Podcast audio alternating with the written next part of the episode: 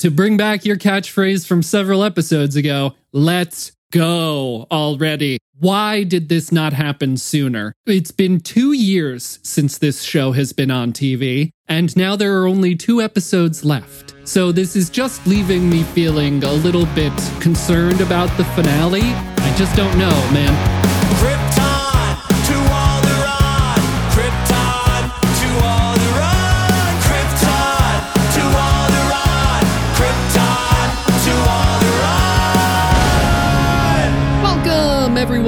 To Krypton to Alderaan. I'm Joey, your Star Wars lover, and with me is Royish Good Looks. Hello, podcast. Hello, Joey. Hello, and we're the podcast that analyzes nerdy pop culture stuff, but it's mostly Star Wars. And this episode we'll be discussing The Mandalorian, Chapter 22 Guns for Hire. Pew pew. but first, we would really love to hear what you all thought of this episode. So let us know. If you'd like to join in on the conversation, consider subscribing to us on YouTube. Let us know what you thought in the comments. You can also find us on any social media. Just search Krypton to Alderaan. Thank you. We'd really appreciate the support. That would be great. Also, if you enjoy the show, go leave us a review on Apple podcasts. That would also be amazing. Okay, that's enough of the housekeeping. Let's talk about guns. Pew pew for hire.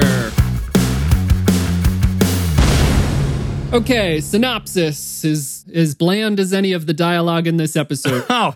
Oh, the Mandalorian visits an opulent world. was that really it? That's it. That's really it. Royce, I think there's something important to say up front. Every Star Wars is somebody's Star Wars, right? Part of loving Star Wars is not dependent on me loving all of Star Wars, me loving everything. I don't have to like everything in order to love the whole. The sequel trilogy is not my favorite thing, but hearing what other people think and insight into those perspectives makes me appreciate it more. And there's definitely a balance between being receptive to new things and keeping hold of what made this special to us in the first place, right? Like we've talked about on here before. Star Wars is very special and it's very special to different people for different reasons, and that's great. So we need to hold on to that while also trying to keep an open mind about where it's going and the future of the property. And I'm saying this mainly to myself. It's kind of like a mantra that I've had to adopt here recently. And it's important to keep in mind when we're not enjoying something as much as we want to. And that is really what it comes down to. That's really what I'm trying to do. I really want to enjoy this show and I'm not enjoying it as much as I want to. I'm not going into each episode with expectations, expecting to see something or being like, oh, I bet we're going to see Thrawn this episode, or oh, they should go to Hosnian Prime. You know, I'm just sitting down to watch the show. I am a canonophile. Obviously, I love canon. I consume it all. I read all the books. I do all the things, but I really try hard not to let that be a burden on me watching the thing. That being said, I try to sit down and watch it as objectively as possible, which is not always easy, but it's a goal, and then just absorb it as it comes. But I'm still not enjoying it as much as I want to. And you've seen it multiple times, right? It's not like your gut reaction. We've watched it twice before coming to talk about it on the pod today, right? Right. And I don't know if I'll watch it again. Well, that's fair. You know, I always make the comparison to like music because that's my native language. If it's an album, sometimes you got to listen to it twice and you're not going to like every song on it. And this is an eight episode season, it's an eight song album. You know, there's some banger choruses in there, there's some awesome solos, there's some awesome bridges. And maybe as a whole, it's not what you're expecting. I I feel like I'm making that comparison a cliche if I've used that too many times on this podcast or my own show, my own Patreon or whatever. But them's the the breaks, you know? That's the way the cookie is crumbling. Yeah. I, I agree with you that it doesn't really feel quite like quote unquote my Star Wars, but I recognize that there's different Star Wars out there. This sort of feels like this last episode in Attack of the Clones kind of thing. It looked great. There was a lot of adventure and there was some new world building stuff, but not at all what most people were expecting. And we know that we have to curtail our expectations. There's no Thrawn. There, I mean, Moff Gideon was in the preview this week and last week, but not in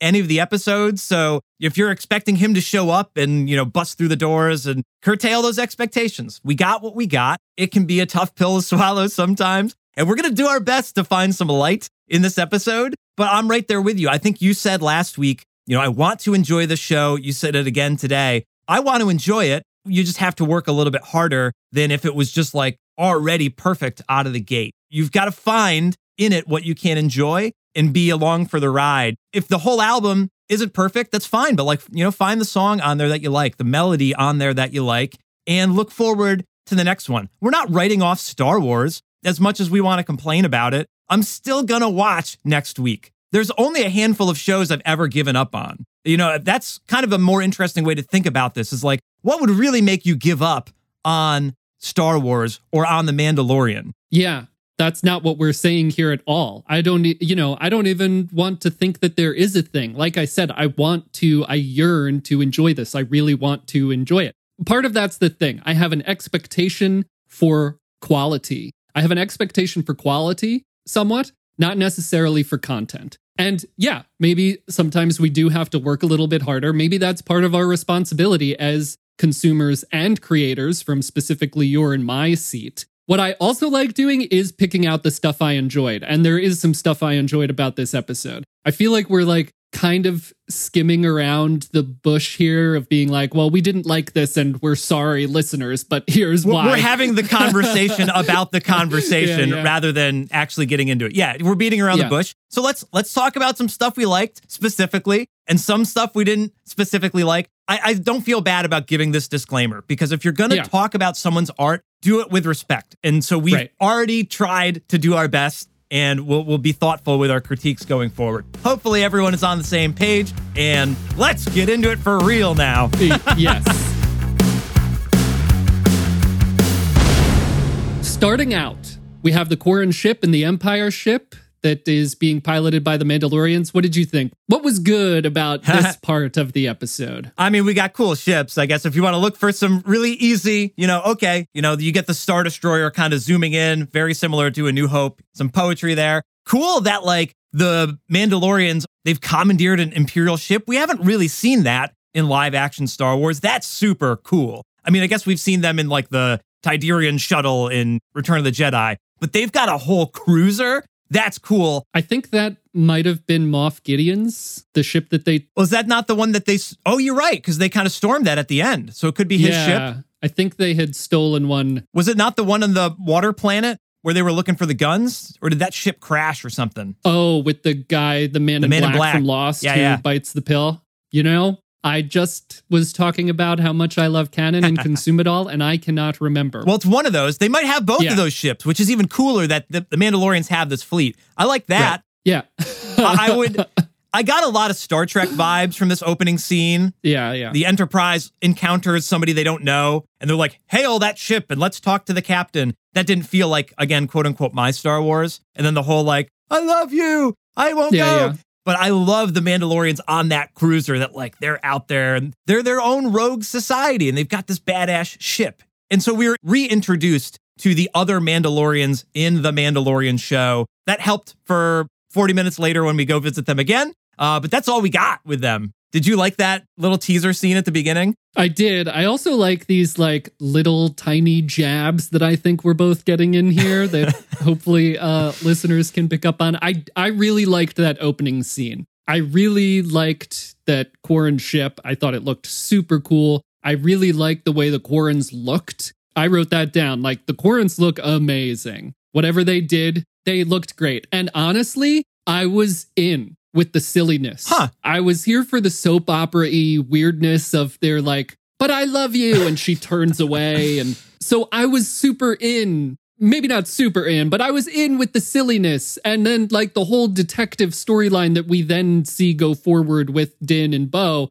I am in for that kind of silly, sort of good cop, bad cop, the underbelly of a city detective stuff. There's there's episodes of the Clone Wars that are similar, but it's too late in the season for this. for for the silly one-off storyline, you mean? Yes, like it's episode six out of eight. It's very hard to navigate this from a fan and content creator perspective because I do not necessarily understand why the episode started this way. I like I said, I had fun with the beginning, with the opening, but like reintroducing us to those Mandalorians, I don't really I don't really understand why it opened this way unless when we first meet that Quarren captain, one of the other Quarrens on the bridge says, I discovered the a way to avoid the trade route or something like that. So unless that series of events plays into something bigger here, I don't maybe. Well, they are setting up that they are the guns for hire. And then Bo comes in and she's like, I'm going to lead you again. And she's going to have to convince them to not be mercenaries anymore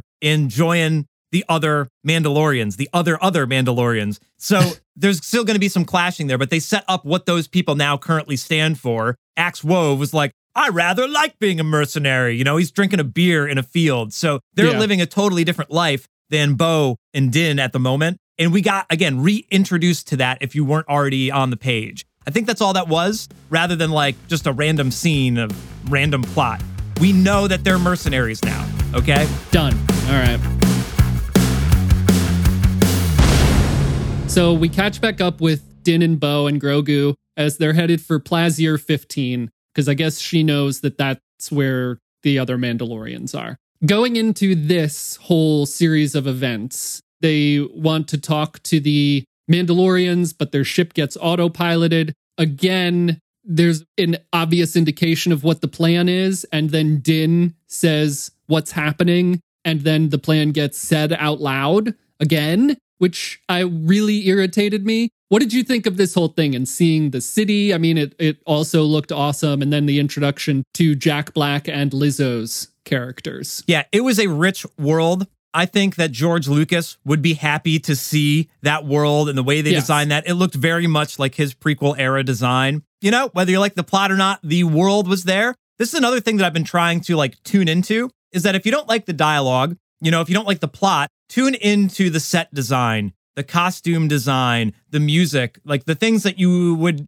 more likely overlook. So the world was pretty cool. I thought all the droids, this is the first time that I felt battle droids were like pretty badass. In episode one, like they look great, but they're kind of like rigid. You know, they kind of look like if you just took your Hasbro action figures sort of thing. Not Yeah. that that's a bad thing, but they've certainly improved the like badass nature of the animation. Everything looked great. And we got a new world. You're mentioning the, the corny dialogue. I'll fast forward for one second because at one point, when they're ending that whole trip through Plazir and they're going to go see the Mandalorians, Din's like, What's your plan, Bo? She's like, I'll figure it out when I get there. And I was like, This is another one of these stupid meta moments of like, We'll just go with it. It will all tie in together later. I'll figure it out when I get there. Bo's supposed to lead the whole Mandalorians, you know? Yep. Let's make a plan. I think that might be a metaphor for this this season overall. Yes. You know, I like the world, and I think that that's a positive to take out of it. We really did get a deep world, whether or not you liked the buddy cop story that we sort of got here, that was way different than some of the previous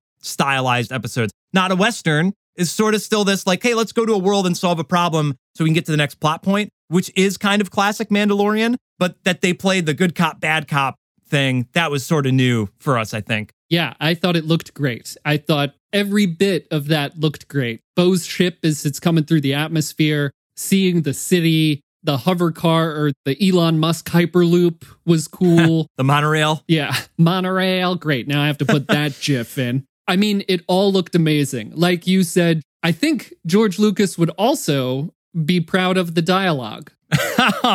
So, what did you think of seeing Jack Black and Lizzo? Did you know that they were in it going into the episode? I did not know. And as soon as they opened those doors and he said, like, hello, I Yeah. laughed because I was like, whatever's happening is about to be wild and we, what who knows what's coming next. And I Yeah. think like subconsciously I heard his voice. I didn't recognize him, but I was like, this is funny. And then, oh my gosh, Jack freaking Black. Just one of those cameos where you're like, I know too much of this actor and it will be very hard to displace the myriad of things I've already seen this guy do with this character in Star Wars. But he was a wacky, he kind of worked though. I sort of bought into it more as time went on as this eccentric leader guy. I don't really recognize Lizzo. That's not so much my world, but Robin was like, that's Lizzo. Okay. And then they bring in Christopher Lloyd, and it's like three cameos, three cameos against, you know, a Yeah. rabid fan base. Like, good luck. I mean, the tweeting is going to be huge. You know, if there's any conspiracy of like, Yeah. how do we get more buzz?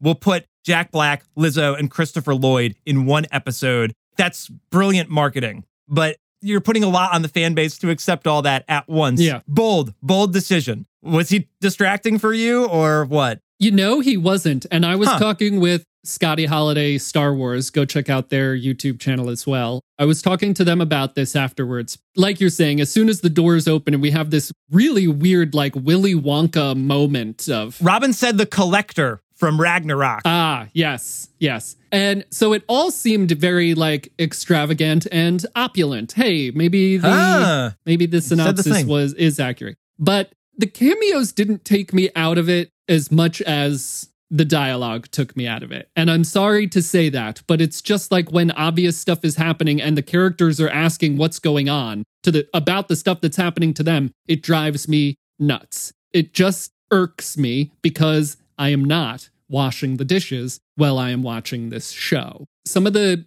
conversations that were had took me out of it, and I put my head in my hands. But seeing Jack Black and Lizzo and Christopher Lloyd did not do that. I don't really, I, I don't really know why. As far as that goes, I, I'm maybe just a little bit more of accepting of different characters played by different people showing up. I don't really know, so that doesn't really affect me all that much. Cameos will happen. Yeah, That's part of the marketing for sure. When it does happen, don't let that be not your Star Wars. That like a celebrity can't be in Star Wars, you know? right. It's a great honor for the celebrity. They're probably really stoked to be there. Maybe not all of the cameos are stoked to be there, but Right. I would assume the most most people are really wow, I'm in Star Wars. That that probably means something to Jack Black. Come on, I love Jack Black. Oh, so Oh, yeah. maybe that makes it a little bit easier for me. And Christopher Lloyd, and I guess I like Lizzo's music too. yeah, appreciate different perspectives and appreciate it from their perspective. Almost every like big star cameo in Star Wars that we've gotten has been because the person's a huge fan. Like Simon Pegg as Unkar Plutt. This one is a little more like obvious. And it is kind of bizarre to have three in one after not having any the whole season. Hmm. So that's a little din jarring, but it didn't really, I wasn't really taken out of this story. You know, maybe another reason for that is because I wasn't personally, myself, wasn't fully invested in this episode anyway. I wasn't really connecting with it anyway. So seeing like Jack Black and Lizzo show up, I was kind of more like, oh, well, this is fun. Yeah. Maybe subconsciously I did break out my little deck of pass cards and apply them. I like that.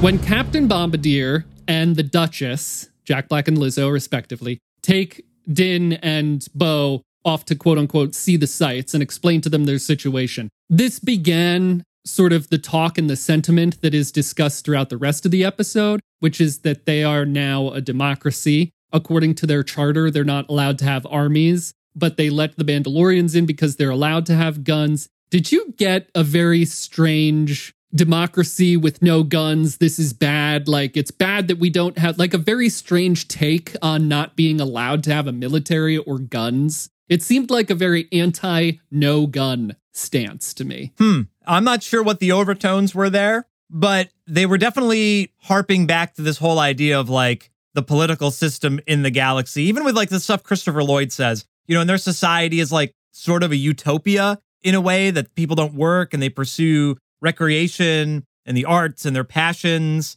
There might have been something to that. I don't try to read into that too much, but they made a big point of that. And he's like, see what I'm saying? Because you're not exactly a military guy, but you do have a gun and guns are part of your religion. And I don't know. There was a weird dynamic there for sure when it's like, that's maybe your MacGuffin type of thing that like this just has to happen for the story to go on. Yeah, which I guess is another problem I have. Like, it doesn't have to happen that way just to create this story. You don't have to create this peaceful utopia and then put it in jeopardy just to allow the people with guns to come in. Also, there's a bunch of people sitting right outside your gate who's of the same religion, which Guns is a part of. They flew by the reasoning why those Mandalorians weren't allowed, but these two are. So much of that didn't make sense. And then it really irked me that they developed this utopian society just to put them in jeopardy of not having guns. And then Christopher Lloyd's character also irked me. He loves democracy, but he's the bad guy, the no one wants to work boomer or older generation. It's in his control to turn these machines into weapons. It's a very no one wants to work these days argument. This is where I'm going to get heated. Like you said, we're trying to find some positive stuff, but there is some stuff we didn't like. It's okay to say this was all so weird to me. These takes on democracy, guns, and labor were so, so odd. Especially in like two days times in our real world. All this stuff really, really irked me. I had a very negative reaction to this, and it set up like the second half of the episode. Yeah, I, it also seems like they've put a lot on the table for this particular plot to solve. Like they've got the the mystery in with the droids that they've got to solve, and they've got these political gun overtones. And all we need to do is get to the Mandalorians so we can move the rest of the season forward. This whole Plazir thing is like, is it part of a grander scheme of politics that we're going to talk about with the New Republic? Or is it just kind of a one off thing? Like it sort of felt kind of like a Bad Batch, uh, average Bad Batch episode where they're just helping out this one society to get to the next thing. You know, one positive thing I did think about them breaking some bread with these Plazir folk, you know, Bo and Din have been sent out to find the other Mandalorians and try to bring them together. And one thing that you had mentioned you wanted out of season three was like, I want Din to be traveling around the galaxy and finding Mandalorians and teaching them that there is another way. They meet up with Commander Funny Guy, Jack Black. Captain Bombardier. they meet up with Captain Bombardier, Jack Black, and at the end of the episode, they're like, "We're indebted to you," you know, or they they've made a bargain there that they're like, "We'll stand up for Mandalore in the New Republic." And now, you know, Mandalore, the planet, has an ally, and they are allies with Bo and Din. You know, in the past couple episodes, Bo and the Armorer have come together. The Mandalorians and Nevarro, the Mandalorians and Greef Karga, even like Din's relationship with Captain Teva, the New Republic through that. Din and Bo are spreading the web out and bringing everybody in. So they're kind of doing what you said you wanted in the season to a degree, maybe not quite as smooth, but like they are amassing all of these allies so that Mandalore can be greater. So I did kind of like that at the end of the episode that they, you know, they knighted Grogu and we can all now refer to him as Sir Grogu. And I think that will endear fans even further with his character. And what do you know? Mandalore the planet now has an ally with Plazir. Greef Karga says, You don't have a planet. And they're like, Screw that. We're taking our planet back. We have allies. We've got Nevarro. We've got Plazir. Like, and this is a whole new world now inside of the Mandalorian, which is a cool thing. And they're fleshing that out. Like, Plazir isn't Tatooine, but guess what? We could go back there 50,000 more times in the future of the Mandoverse, and maybe we'll come to love it, and maybe we'll come to even be tired of how much we go back there like Tatooine. So maybe that's a better way to look at it. So I think that's a positive through this. I don't know if you're seeing any of that. Yeah, absolutely. I love all of that. I love Bo and Din bringing people together. I don't necessarily always appreciate how it's done. I don't certainly don't appreciate how it was done in this episode, like I've already said, for the reasons I've already said.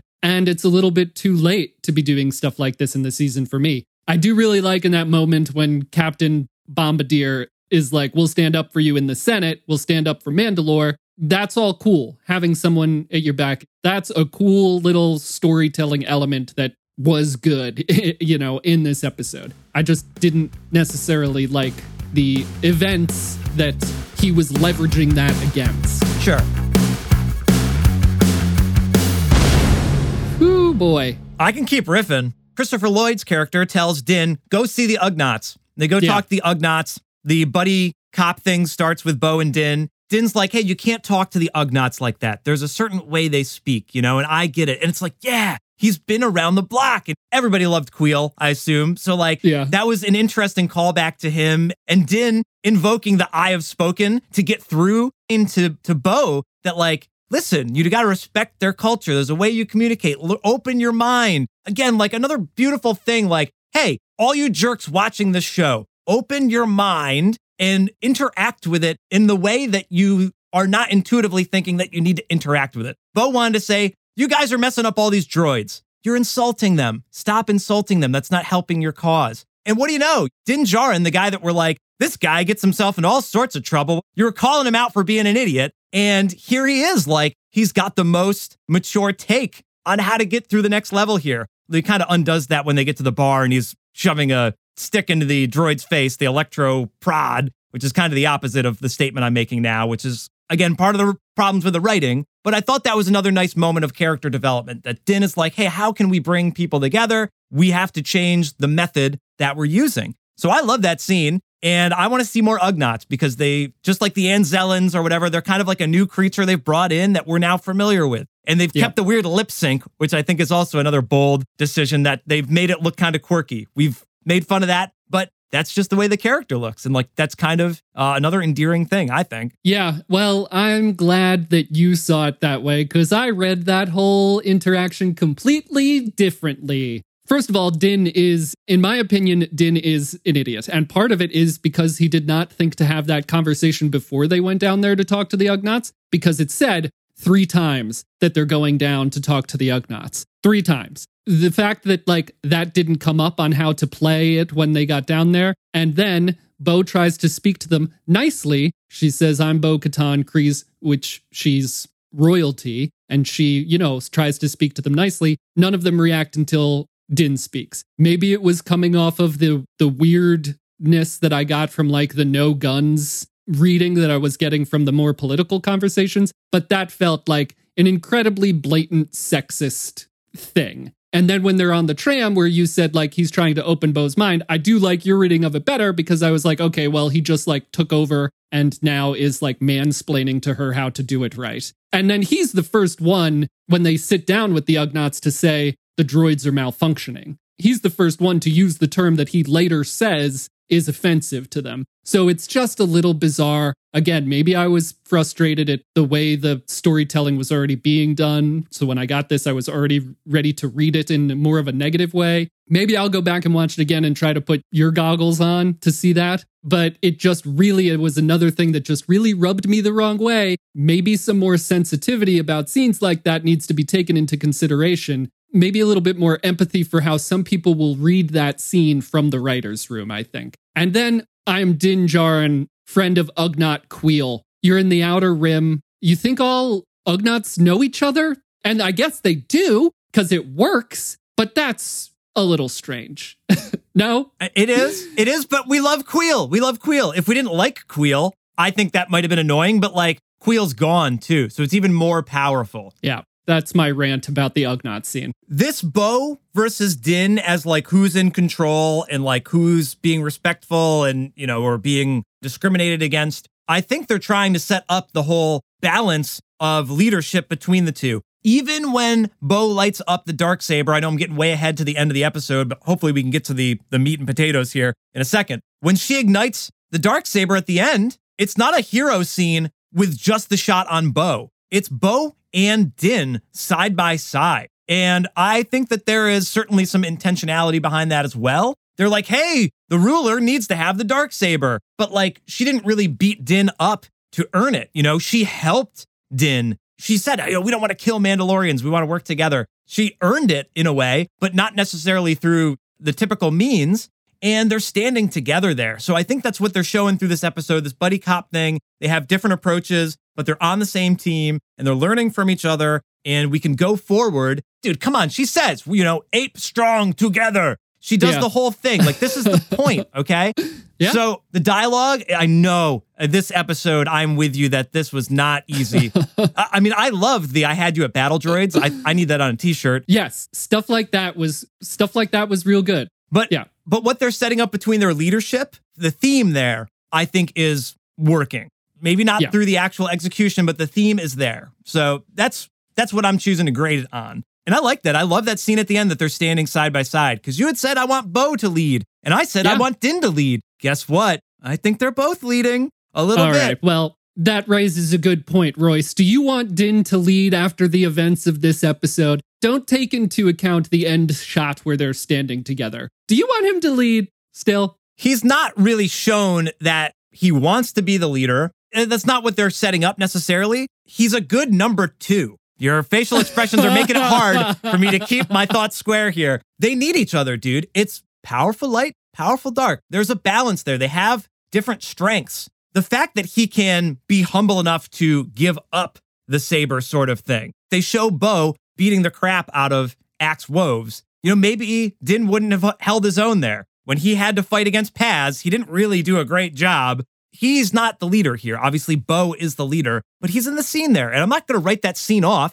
It's a TV show. Yeah. So you have to consider the framing of that shot as part of the storytelling. Sure. I don't know. I don't know where I'm going with this, but I like I like it because I want to root for Din. You wanted to root for Bo, but it's kind of both of them at the moment for me. I do like that. I was thinking more like he's kind of bad at stuff and he's a little dumb sometimes. Again, like kicking the droid. There's other ways, and I get like there's trauma there, right? Like I don't know how I would deal with the trauma and in situation, blah blah blah. I know he's he has a different relationship with droids because of what happened to him as a child, so I get it. But also, what did you think was going to happen when you kicked the droid? And then it goes running out into a crowd of people. It's a populated place. Those are not the actions of a leader, which then Bo tells him because when they're going into a situation together that they both need information on, Bo briefs Din when they're going to the bar. Like he didn't do with the Ugnaughts. She's like, kicking droids is not helping. You did it your way. Now let's do it my way. And then he completely disrespects her again in the bar. I like Din, so I'm being a little biased to like, I just like him. I like Din. Maybe we'll get to this, but like the idea of this being a found family show with Din and Grogu and the Mandalorian, what does that mean? Well, it could mean Din or it could mean Grogu. And now Grogu is like Din's task was to return Grogu to his people, but now Din is Grogu's people. I love Din as the daddy. The competing to rule the Mandalorians, he's not acting like a leader, uh, but again, it comes back to like, what is the story trying to tell us? He's an example, though, that like we can't accept the different cultures. Like he's hanging out with Bo now. You know, she's got her helmet off and he's already accepted the other tribe. So Bo is walking both ways. Din is walking a certain way, but he's getting along with Bo. So he's not the leader, but he's a conduit of like, here's what we could be that I can set an example for other Mandalorians, even though I'm not the leader. This is the thing, dude. There's a great uh, Derek Sivers TED talk about this dude dancing at a festival. He's the only person dancing, only one in the crowd having a good time. And people are like, oh, what a maverick. That's that guy's so brave. But it's actually the first person to join the lone dancer on the dance floor. And now two people is a crowd, you know, two's company. And then all of a sudden everybody else wants to join in. And maybe that's sort of like Din's role within this is that it, it can't just be one person leading. You need someone to follow that leader, and then everybody else will follow along. Bo couldn't do it alone. Din couldn't do it alone, but together, ape strong.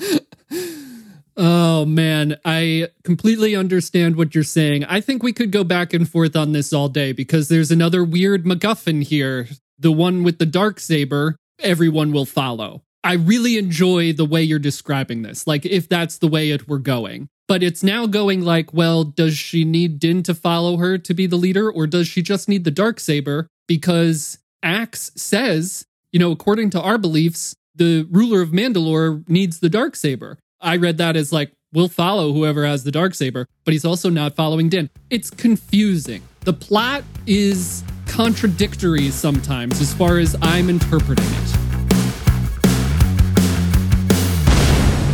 So I think we called this, and plenty of other people did too. Bo earned the dark saber that day in the mines of Mandalore. The weird robot thing beat Din, and then Bo beat the weird robot thing. We talked a little bit about patting ourselves on the back for some stuff that we called happening in the finale of the Bad Batch. What did you think about this whole thing with Din giving the dark saber back to Bo? well, I think you were on track that like I think maybe Bo won the dark saber there, and I was like, I don't know about that. That's weird, and, and I was confused about it. I didn't even really like notice who who picked it up at the end of the day. I just think it's a little odd that like they showed that in the previously on. They played specific scenes to show you like why you might or might not earn the dark saber. I wish there was one more scene if I can do any rewrite in this episode or somewhere else earlier in the season. It'd be nice if there was one more scene of Bo and Din talking about the saber where he was like, I don't need this, you can have it. They had some sort of back and forth about like the rights to the saber, but they had it in front of all the other Mandalorians there so everyone could be on the same page and they could vouch for each other. Did she not earn it? Okay, I guess she earned it. It's really funny that like that plot point was already like in the show, but like you said, through clunky dialogue, they just reconfirm it for the the crowd several episodes later. It's a little odd. I oh, Several- oh dear, oh dear, this episode. Several episodes later, several episodes later, with two episodes to go. Here's the thing though, we are talking about like what's the weight of the saber? What does it mean? Who's in charge? It's all resolved now. Bo has it. That tribe who believes in the dark saber knows Bo has it, and they're all on the same page, and we can move forward. This is just like the Cid thing in Bad Batch. Like, when are they going to cut the ties with Cid? When are we going to cut ties with who owns the dark saber and who can lead? It's Bo. Okay, great. Let's move forward into the next two episodes, shall we? To bring back your catchphrase from several episodes ago, let's go already. Why? Why did this not happen sooner? It's been two years since this show has been on TV, and now there are only two episodes left. So this is just leaving me feeling a little bit concerned about the finale. I just don't know, man. I'm glad that this happened in front of all the Mandalorians. She could have just as easily challenged Axe with the dark saber for the dark saber if Din had given it to her earlier and she was just trying to show that she's the ruler. People challenge each other to the dark saber all the time. That might be a little bit of canon bias working its way into my like expectations, but it felt a little too late in the season for any of this episode to me. I agree with you. It's an odd pacing. She's got it back now and will move forward. You didn't like this track on the album. The next track is going to be a banger. There's two left. The timing per episode has been up and down, long, short, long, short. That's just the way they do it. We might get two hour plus episodes for this end of the season, and maybe it'll be a huge culmination season finale. Maybe not. Do you want it to be a big explosive landing for the season finale, or are you okay with it being open ended of like, let's see where we go next? And it's not the boss battle with Moff Gideon and Thrawn, you know, and, and everything tying together. I think I would be okay with it just kind of fading out and fading into something new, but they set up a lot. They set up some stakes. Again, it's been two years since we've seen this show. So I was expecting maybe, I hate to use the word expecting, but I was expecting a little bit more by the end of the season, a little bit more energy rolling into a little bit more energy and momentum rolling into the last two episodes, like you would with any like limited episode series, more or less. Maybe I need to go into next week and the week after thinking, like, well, under different circumstances, I'd be okay with it kind of phasing to black and then phasing out of black next season or in Ahsoka or whatever. It feels like a mark was missed this season. What do you think? Are you okay with it just like fading away and then we come back to it at some point? What if it's another two years? You know, I don't mind the wait as long as it's it's decent. It seems like this season might have been a little too ambitious with some of the things they wanted to pull off. And then aside from just considering the Mandalorian, trying to tie it into the other shows, Exactly. uh, maybe is making it more difficult just to make a great Mandalorian show, right? You know, if they had simplified, it might have been smoother, but maybe less connected to what they're going to set up. I'm looking forward to the future that it will find an even keel and pay off a little bit more down the road. We can bring together these other tribes. I would assume that's the next episode that if Bo's leading, we can live on Mandalore. Why are we living on Plazir? Why are you being mercenaries for this other people? We can all be our own people and also go back to Mandalore. I'm still excited by that. If the finale is like bringing the Mandalorians back to Mandalore, that's super cool. Doesn't have to end in a battle. It can just end in them planting a, you know, mythosaur flag back on Mandalore. That would be awesome. And then it ends and you get the theme music. It's going to be great, right? And then mm. you wait forever, however long it takes for them to do a new season and whatever big bads come up. Because obviously, Moff Gideon's out there. Obviously, Thrawn's out there. And they don't need to come back in this season, you know? And if you want them to come back, get over yourself because there's going to Yeah. be another season and there's going to be other shows and that will come to head in the Avengers of the Mandalorian verse, you know, the Mando verse. So I guess I have some expectations there. I hope that they stick it out, but I'm going to, again, continue to just give them some leeway. I do hope they can simplify a little bit for the finale, that it's concise. Don't introduce any more stuff. Right. You know, Yes, let's bring it in 100%. rather than continue to go wide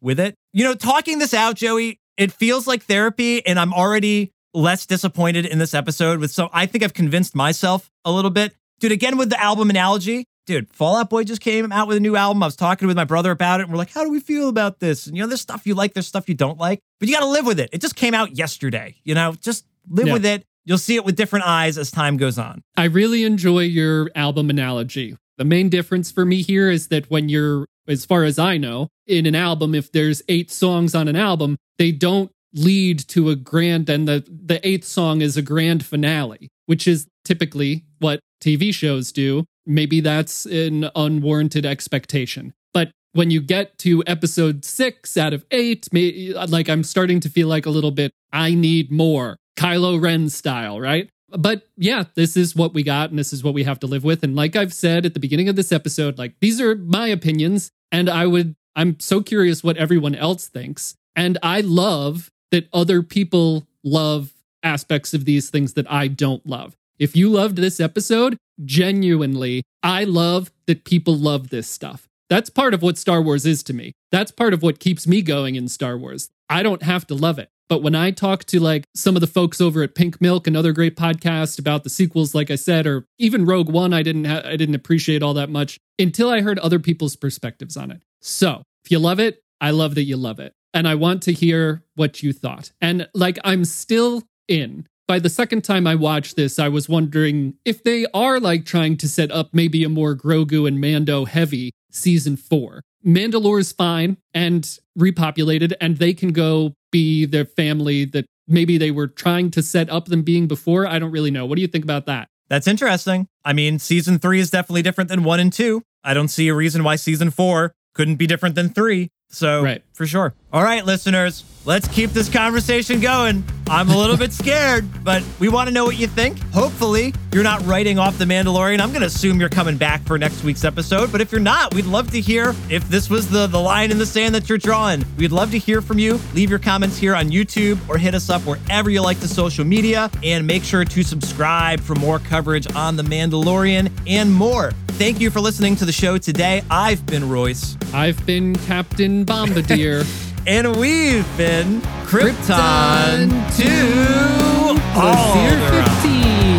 Krypton to Alderaan. Krypton to Alderaan. How many Plazirs? What happened to Plazir 14?